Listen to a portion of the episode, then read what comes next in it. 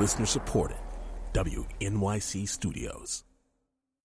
I'm Kerry Nolan. It's Monday, November 19th, and time for WQXR's Washington Report online. Joining us now, as he does every Monday, is David Sanger, Chief Washington Correspondent for the New York Times. Good morning, David. Morning, Kerry. David, the missile exchanges between Hamas, which controls the Gaza Strip, and the Israelis continued all weekend and into today, all with talk of a ceasefire. But so far, that's just been talk. What's it going to take to get Hamas to stop firing missiles at Israel? Well, it's a fascinating uh, question because Hamas sees a moment right now with the Islamist rise throughout the Arab world to use some leverage from those uprisings that they frankly don't have on the ground. I mean, as we've seen here, they did initial shots into Israel. Israel responded somewhat overwhelmingly, as you could see. And Hamas clearly cannot do a whole lot of damage to Israel now, especially with the Iron Dome anti uh, missile system running. So instead, what they're trying to do is bring over the Egyptians, get the Egyptians, for example, to open the border uh, to the Gaza, which has long been a, a demand that the uh, uh, that, that Hamas has had. Uh, the Egyptians themselves are very reluctant to do it because they uh, see what kind of instability that could cause in Egypt and of course, the Israelis fear that would become a route for arms to Hamas. So right now we're stuck.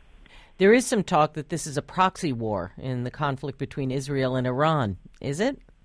Well, to some degree it is, because clearly the Iranians are providing a good deal of the longer range missiles that uh, Hamas has. Those are the ones that you've seen um, reach the areas around Tel Aviv and, and Jerusalem. They have not been terribly effective. But there's one theory under which the Israelis are using this conflict uh, to test out just what kind of firepower uh, Hamas may have. And that would be an important thing for them to know if there's a, a broader confrontation with Iran next year.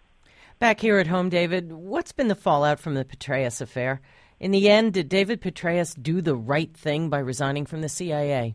Well, I think he certainly did the right thing in terms of his own uh, personal code and personal honor there's been a really fascinating debate within Washington about whether or not he needed to resign at all. Uh, as we've discussed before, there have been um, politicians, uh, generals, and others who've been caught in similar uh, issues.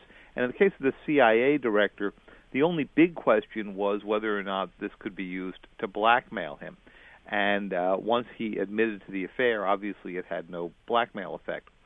But there is also a, a question of overall judgment here and moral leadership within the CIA. And I think he felt that he couldn't continue uh, based on that. There's been a lot of commentary, though, that has suggested that President Obama might have been wise to turn down the resignation, and that argument will probably continue for some time. Thanks a lot, David.